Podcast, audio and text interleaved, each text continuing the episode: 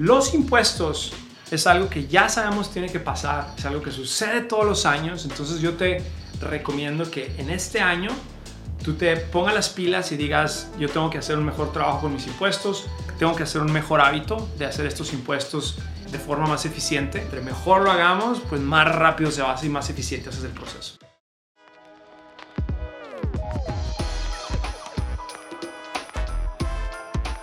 Bienvenido a Hábitos Financieros, un podcast en donde Carlos García, el experto en inversiones y presidente de FinHabits, tocará temas que te ayudarán a manejar tus finanzas, invertir en la bolsa y prepararte para tu futuro de una manera inteligente, práctica y eficaz.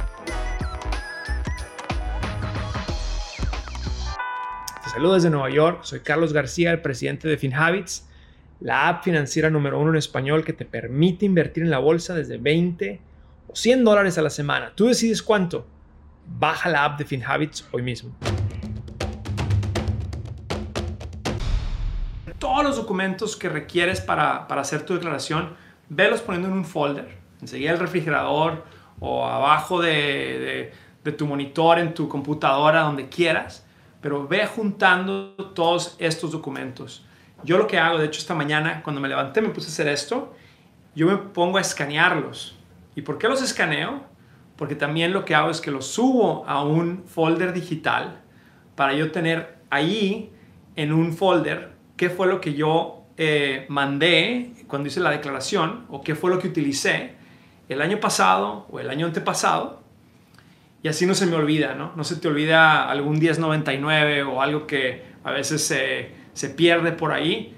Entonces yo lo que hago en este caso, yo te recomendaría, si puedes, crea una cartera digital haz un folder ahí y escanea los documentos, tómales una foto como quieras y velo subiendo. Súper interesante, ¿no? La, otra cosa que, que creo que podemos empezar a ver ahorita es también tomar la decisión de si queremos hacer esta declaración nosotros mismos, y tú la puedes hacer en el website del IRS, por ejemplo, o si te conviene acercarte con una persona que es experto en la declaración de impuestos, un contador o un CPA, alguien en tu comunidad con el que le, con el que le tienes confianza. Entonces eso también es importante que lo puedes, lo puedes ir planeando desde ahorita. Y si lo vas a hacer con alguien, entonces programa tu cita y ve haciendo las preguntas que puedas irle haciendo desde antes por correo electrónico. En el IRS, esto es interesante, en el IRS, si tú tuviste ingresos de no más de 73 mil dólares, o sea, si tú tuviste ingresos en el 2022 de 60 mil dólares, por ejemplo, tú puedes ir a hacer tu declaración a través del website del IRS, se llama el IRS Free File. IRS Free File, y tú puedes hacer esa declaración gratis. Otra cosa que quiero recalcar aquí es las contribuciones a tu cuenta de retiro, ya sea el el IRA o en el caso del 401k, acuérdate que estas cuentas te ayudan a reducir los ingresos que tú vas a declarar. Te voy a dar un ejemplo. Entonces, si tú tienes un, un IRA y tiene que ser el IRA tradicional y tú contribuiste en el 2022 5 mil dólares a la cuenta del IRA tradicional, tus ingresos en el 2022 fueron de 60 mil dólares, entonces tú lo que tienes que hacer es hacer una deducción y decir que tus ingresos no son 60 mil, pero fueron en realidad 55 mil. Bien importante, la gente que está con la comunidad de FinHabits invirtiendo a través de una cuenta IRA tradicional o el IRA, el Traditional IRA, que no se les vaya a olvidar que hay que tomar esa deducción y por eso es bien importante eh, que cuando vayan con su contador, pues también puedan tener esos documentos de cuánto se contribuyó al IRA tradicional durante el 2022. Si tú estás contribuyendo a un 401k, entonces eso ya aparece en tu W2 automáticamente. El problema es más bien cuando tú contribuyes al IRA, porque eso tú tienes que hacerlo manualmente con tu contador o cuando tú hagas el e-file. FinHabits, la app que te ayuda a desarrollar mejores hábitos financieros. Con FinHabits puedes comenzar a invertir desde 20 dólares a la semana y es muy sencillo. Tienes la flexibilidad de hacer depósitos y retiros cuando tú quieras, Descarga FinHabits desde tu teléfono móvil y sé parte de la app financiera en español más confiada en los Estados Unidos.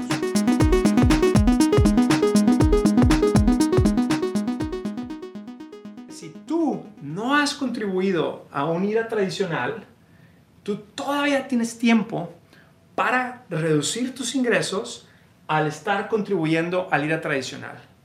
¿A qué me refiero?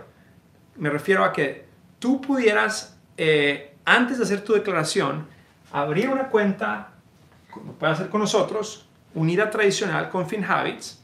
Puedes contribuir mil dólares, puedes contribuir dos mil o puedes contribuir hasta el máximo, que serían seis mil dólares en el año y así reducir tu ingreso grabable por seis mil dólares. Cuando tú estés pensando en hacer tu declaración, tienes que pensar qué otros beneficios que tenías, por ejemplo, hay gente que recibe Obamacare y que tiene un subsidio de Obamacare. Y si tú, por ejemplo, llegas con tu contador y luego te dice, ah, disculpe usted, señora, pues se pasó, ahora usted se pasó de lo que usted reportó hace un año y ahora como se pasó, le va a tener que pagar dinero al gobierno porque el subsidio que le dieron de Obamacare, pues ya no lo va a tener o ya va a tener menos subsidio.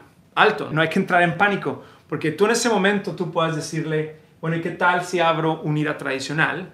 ¿Y qué tal si contribuyo al IRA tradicional para reducir mi ingreso grabable y así seguir calificando para el subsidio de Obamacare? Es muy interesante. Son estrategias que uno puede hacer. Muy importante eh, que ustedes lo vean como un hábito financiero. Nosotros no somos asesores fiscales.